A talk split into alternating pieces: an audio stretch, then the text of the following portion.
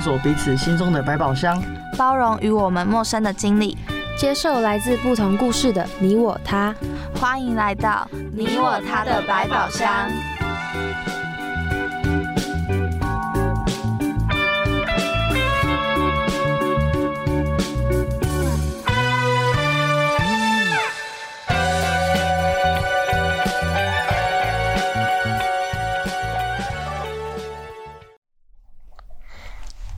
各位观众，大家好，欢迎大家来到你我他的百宝箱，我是小黑，我是哈梅。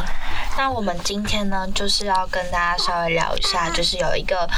精神疾病，那它叫做思觉失调症。那大家一定对这个精神疾病就是有点陌生，甚至有些人可能没有听过，甚至也不知道它是有什么样的症状。那我们这一集就来跟大家分享一下，因为关于思觉失调症，它其实在台湾也算是一个蛮常见的疾病的。然后它其实也有蛮多案例跟一些故事发生在我们生活当中，电影等等。那我们等一下会先请小黑来分享一个他看过关于视觉失调症的一的一部电影。接下来再由哈梅我来为大家做关于视觉失调症的一些症状的解析，然后分享一下说那些案例的一些故事。那我们现在就先请小黑来跟我们分享关于一部视觉失调症的电影吧。好的，那我近期啊，其实会对视觉失调症这件事情这么好奇，其实是因为呃，我最近看到了一篇文章。那这个文章啊，它其实呃蛮特别，然后在大陆的平台上造成了蛮大的轰动，叫做潘博文事件。对，那其中就是有一个呃，在大陆就有一个网络账号，然后他在二零一九年的时候就叙述了他六年前发生的一个很奇怪的事件。对，那他当年呢是高三生。然后在天津读书，然后他们呢的体育课很特别，他们是跑班制的，也就是说，就是他不一定会跟同班同学一起上课，这样子。就是那种其他班级互相混在一起这样。对对对，就是说可能今天我想要打，我想要去上羽球课，所以呢，就是我我的班上可能有人要篮球课或者是桌球课，那就不会跟我一起就是上课这样子，我会可能会跟其他不同的班级一起打羽球。对，所以呢，就是大家可能。凑在一起的人都是喜欢打羽球的同学，这样子。那因为大考啊，就是他们的大考快要到了。所以体育老师就把他们聚集起来，然后稍微讲一点话，就原地解散，让他们有的人可以去教室念书，然后有的人就是呃可以去打羽球啊，或者去休息等等的这样。自由活动的概念。对对，通常其实像我们呃高中的时候，在考试之前，老师也都会这么做啊，就是让我们比较轻松一点。然后毕竟体育课嘛，所以就是可以轻松的上课，然后当做放松这样子。可是我记得有时候会一整天都自习，超累的。对，就是有时候一整天自习也不知道干嘛。下一节什么课自习？对。没错，那这个作者啊，他们就选择一起去，就是比较阴凉的地方打羽球这样子。那他们打着打着啊，就太阳可能也因为就是呃时间的变化，所以呢，原本阴凉的地方啊就很晒，所以他们又找到另外一个地方是宿舍楼的阴凉处来做打球的动作。但是这个时候啊，他们就跟着一同打羽球的一个值班的同学叫做 L，然后呢，另外一个人呢叫做潘博文。对，那其实作者跟 L 他不认识，但是跟潘博文的交情呢，其实还蛮深的，因为在升上高中之前，他们是国中的同学。对，然后经常玩在一起，然后甚至作者啊也见过潘博文的父母，两个人就是从小到大其实都是一个玩伴。对，那四个人很快就一起打两两的羽球比赛这样子。对，那潘博。博文呢就不小心羽球打得太远，然后就打到了一个废弃的宿舍地下室的气床里面，所以就球就这样子滚进去，这样子。对，那因为那一颗球啊，其实是比赛用的专业用球，就是那么学校买的球其实还蛮不错的。那其实价格就很贵，所以潘博文就提出说：“那我们去捡球。”那作者跟 L 就答应了。然后呢，其中另外一个同学叫做小温，他就原地孤球拍。对。然后呢，他们就这样走进去了。以后，他们就要去找球嘛，所以就是找到那个气窗的那个地方，这样子。对。然后呢，这个时候呢，潘博文才发现他自己的钥匙掉了，在他们走着走着，他发现他自己钥匙掉了，所以他就决定一个人回头去找那个钥匙。对，所以呢，作者跟 L 他就继续往前走，要去找那个羽球。结果走着走着，他就心里觉得毛毛，就觉得怪怪的这样子。对，所以作者就。就是很害怕，然后到快要到气窗的位置的时候呢，作者就说突然一个热血沸腾，就看到一个地下室唯一的一个亮处，就是他往前看就看到一个像另外一个出口的感觉。对对对，他就看到另外一个出口的感觉，就是叫 L 赶快一起往前跑，两个人就一直一直一直这样一直赶快跑出去。对，那会这样跑出去，其实另外一个点就是真的太可怕那个感觉，因为毕竟地下室嘛，然后又是一个废弃的宿舍楼。对，然后呢，他们就跑着跑着跑出来了以后，发现这是学校后门的一个小学的附近。对，而且这个时候呢是小学，他中午放学的时间，所以他们就顺着人潮走回他们自己的学校。对，那这个时间点啊，其实大家就要注意，他们上课的时间其实是早上，然后他们跑出来之后却是中午，所以这点等下后面也会跟大家再稍微做解释一下。那回到班上了之后呢，就看到顾羽球拍的小温就没有在就是原地，所以呢就是回到教室里面，然后作者呢就看到桌上有三只拍子，然后就问到潘博文呢，那就小文就回回答了一个非常毛骨悚然的回答，说谁是潘博文？他他们刚刚不是还一起四个人打羽球吗？对，没错。但是潘博文就说这是谁？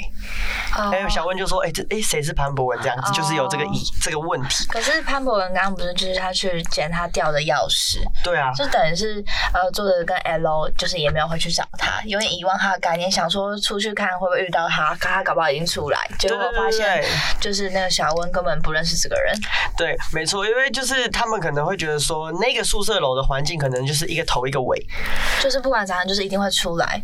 对，没错，嗯，对，所以他们可能觉得说潘博文应该是捡到钥匙之后往回头走了，所以他们就往前跑了。嗯，对，而且毕竟在在那个当下，他们就很害怕嘛，所以也没有想那么多，就直接跑出来。对，所以呢，作者在听到小温这个回答之后，他就整个头皮发麻，他就跑去十班去找潘博文，结果呢撞上了。刚刚回到十班的 L，就 L 激动的说，他们都不记得潘博文是谁了。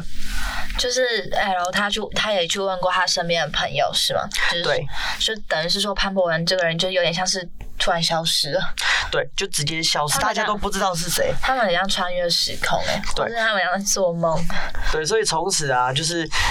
没有人知道潘博文是谁，就很像是从世界上消失，没有存在过这个人一样。对，那作者啊，他们就跑去他们刚刚跑出来的那个宿舍楼，发现大门深锁，根本就不像是刚刚这么容易就可以进去。对，然后他们呢，他跟 L 也去查看了班级的名册，然后发现潘博文的学号啊，就往前挪了一号。然后呢，体育课的出勤表也没有翻到潘博文的名字，甚至作者回家去翻看他们国中的毕业纪念册，因为刚刚有。说到，其实，在升上高中之前，他跟潘博文是好朋友，然后是好玩伴。对，然后再翻到他们那毕业纪念册之后，无论是看到照片或者是签名档，都没有潘博文这个人。所以呢，作者就试着去回想，就是潘博文的住所，但是因为记忆太模糊了，所以没有找到。他就前往潘博文父母上班的地方，也没有看到他们的身影。所以也就是说。不只是潘博文消失了，嗯，不只是那些签名跟照片消失了，连他的爸妈都不见了。也就是说，跟潘博文有关的人都不见了。哎，他们其实他们发生这事情当下的时候，他们还蛮认真，就是想要去找回说。关于潘博文的那个，就是跟他相关的东西，就是可能连他的什么国中的东西都去翻什么的。可是我觉得真的蛮奇妙，他就是真的像人间蒸发，对，完全没有他的痕迹。感觉就是可能对旁人来讲，对当时他们呃关于 L 或者是作者其他朋友来讲，他们会觉得他们两个在凭空捏造一个就是虚假人物。对，因为大家都觉得说，大家根本就不知道，就是应该说他就像消失了一样，所以大家就会不知道说你在。讲谁？所以他们两个其实就是想要去证明他们知道潘博文这个人的存在。对，但是越早其实就越可怕，因为发现根本就没有人这个人存在，连资料都没有，甚至他家人都不见了。对，然后呢，到了后来啊，其实作者跟 L 他们就一直在找的过程中，就是忽略了大考这件事情，所以在。因为高考的关系啊，所以他们就是又因为这样的事情，然后重复的去影响他们的心情。对对对对对。所以呢，在其实，在高考前夕，就是家人啊跟老师就有停止他们的这样的行为，然后呢，但是呢，其实也有点来不及，他们的精神其实被影响到，所以他们考试其实就没有考得很好。小温呢，就是小温跟 L 都考坏了，然后 L 更是直接就被家人带去澳洲念书。对，那作者其实也没有考到很好的学校，对。所以他们就为了这件事情，就是真影响他们心态很久。对啊，然后其实就在网络上，其实这个故事就大概到这边就稍微结束。那后面呢，其实就是作者就有去想到说他的生，就是潘博文的生日啊，他住的老家某个社区等等，然后他玩的什么游戏、听的歌，但是就是没有办法证明潘博文的存在。对，那后面其实就是呃，作者啊就有在再稍微去诉说他一连串长大之后对潘博文这个人的印象等等的。对，那其实讲到这。边其实就有很多专家说，有可能，诶，呃，作者他得了视觉失调症这个状况，因为视觉失调症他其实。我们常常会跟对对对，我们会常常跟呃其中一个症状会混合混淆在一起，也就是会跟人格分裂就是混淆在一起。嗯，对，所以它其实里面其实症状是有稍微有点像。那等一下呢，也会请海梅就是跟我们稍微做解释一下，其实他们两个差异在哪里？然后呢，视觉失调症它整个状况呢，跟它产生的一些幻觉啊、幻听等等的状况，是否是跟我们以前所认知的是一样的呢？这样子。好，那大家一定对刚刚的那个故事啊，就是一定有觉得有些地方有疑点，或是有一些呃名称，大家可能听不太懂，或者是对于视觉失调症这个症状其实还没有很深入的了解。那像刚刚小黑就有提到说，可能会跟有一个症状会有点搞混，就是人格分裂。那其实关于视觉失调症，它其实之前的名字叫做精神分裂症。那精神分裂症也就是视觉失调症，但是这个旧称就造成蛮。多误解的，因为像哈梅我啊，就觉得说。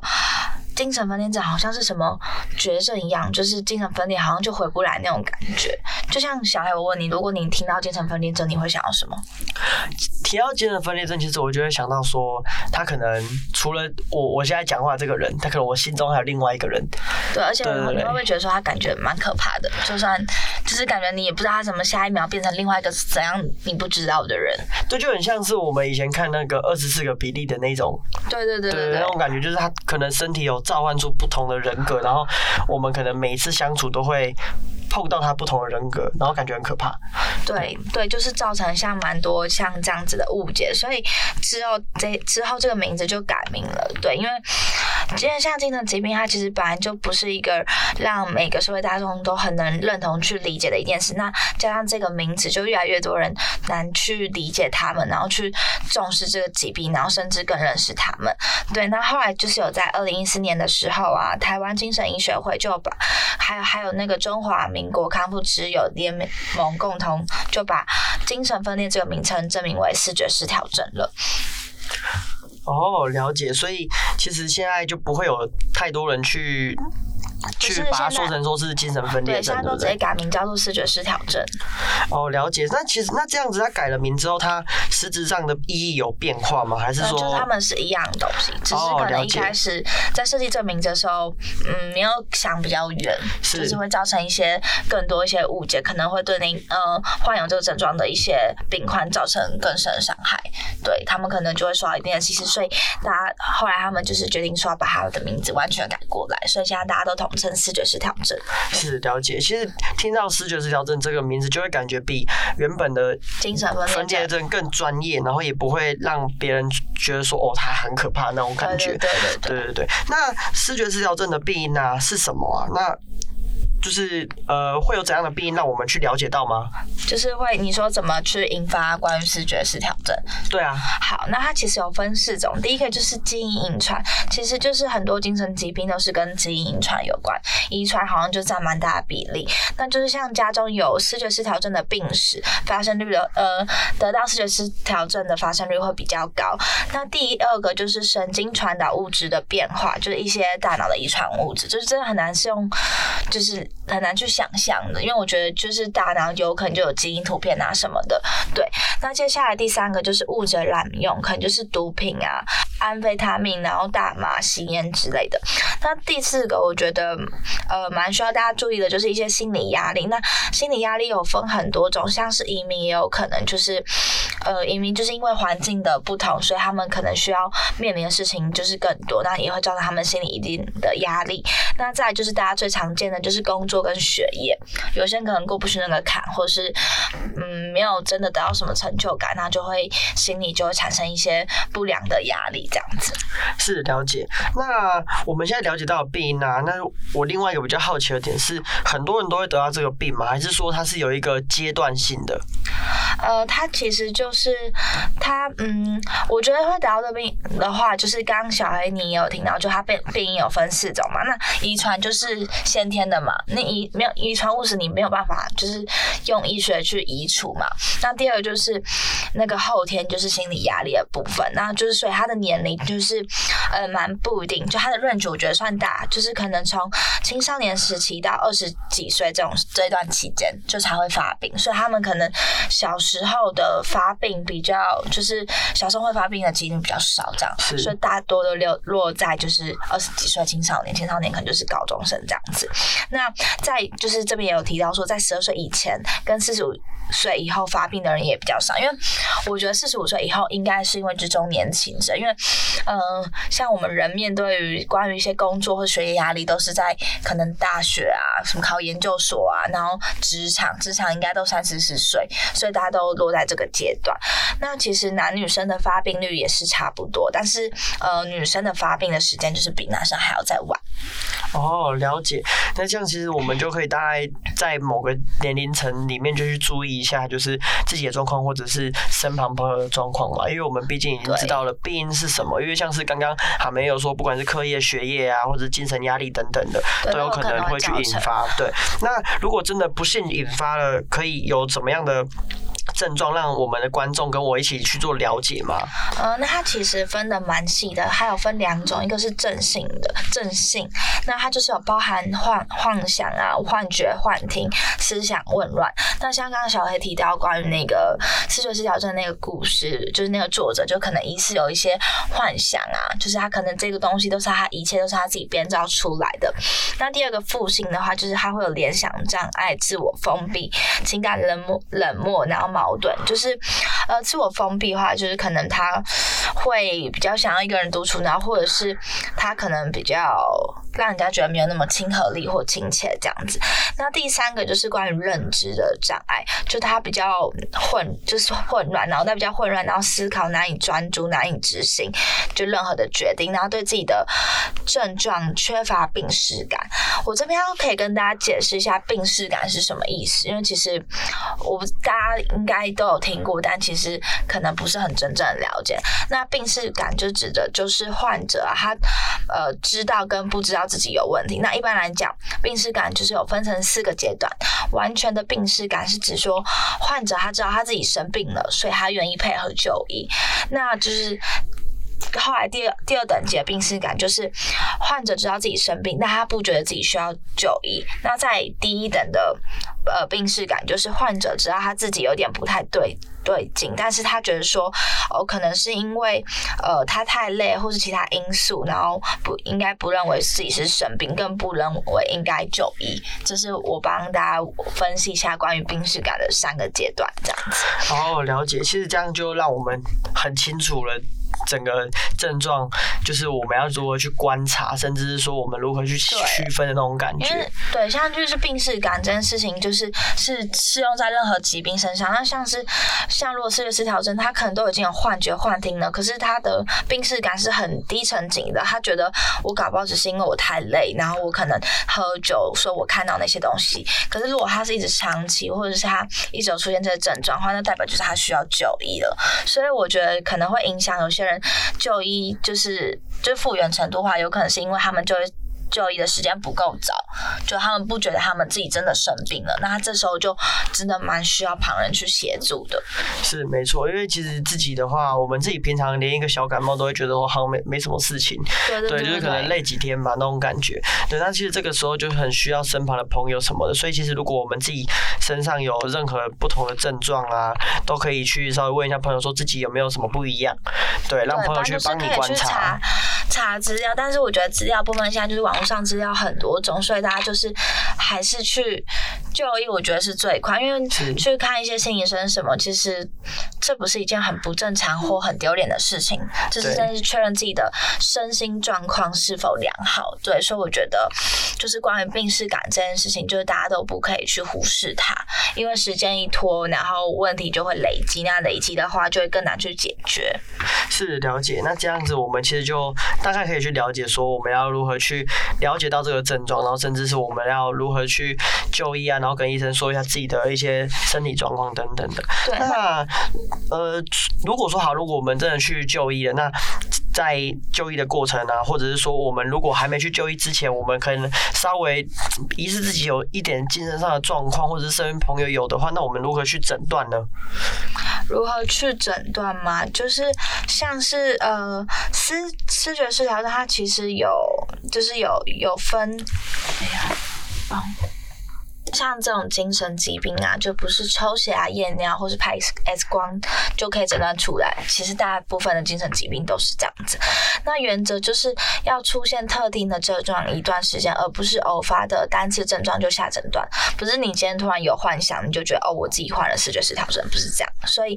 大家就是不要因为有类似的症状就贸然判断自己或是家人是不是得了视觉失调症。对，因为其实呃，大家都会觉得，就是大家都会觉得说视觉失调症的那些症状，可能有些人平时也会发生过，但是其实就是大家就是还是可以透过就医去了解说自己到底是否有这样的症状，但是是要有一个时间的观察性的，就是是通常都是要几周啦。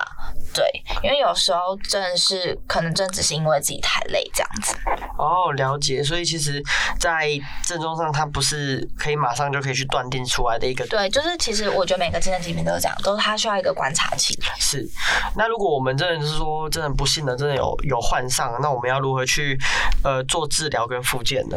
呃，其实关于视觉失调症，它的治疗就是有分三种，就是药物、心理跟复健。那其实大家都会可能都会看到一些新闻或电视上说，就是关于精神疾病的患者，他们可能都要被强制送医到急诊。那其实不是视觉失调症的个案，就是一定会面对到这件事情，因为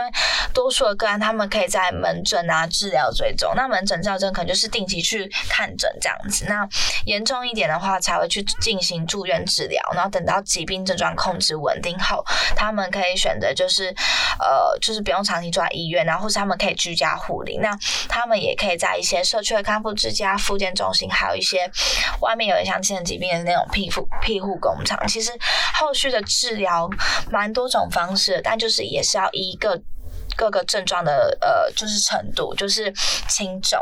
对，所以就是不是每个精神疾病都一定要被关起来或什么的，对。是了解。那如果是药物的话，有怎会有怎样的副作用吗？其实我觉得关于精神疾病的药物啊，像其实一定都会影响到他们的睡眠，有些可能会失眠，失眠就要让他们就是加强安眠药，那有些就是可能加强安眠药，有时候又可能会反过来睡太多，所以其实就是他们睡眠一定会影响。了解，那就是就会影响到说他的睡眠嘛，那睡眠品质就会可能会就是我觉得蛮痛苦的，是是是我平常都睡不饱了。对啊，我们平常都睡不饱啊。那如果说他患患病了以后，又要吃药，一下吃安眠药又睡太多，然后不吃又睡太少，让他整个精神这样子，其实药物治疗也是蛮辛苦的一件事哦。而且可能就是还是有其他那个症状，我觉得也可能会影响食欲什么。我觉得食欲跟睡眠其实通常在一些精神疾病药物上都是连带影响的。是没错。那除了药物治疗，我我应该还有别的治疗方式，对不对？对啊，像就是刚刚也有提到，就是心理治疗。那其实呢，会看个案的程度，就是那个视觉失调症患者他是他是怎样的，就是。病情是怎样的轻重，然后去呃去确保说他要有一个合适的一个治疗方案，那就是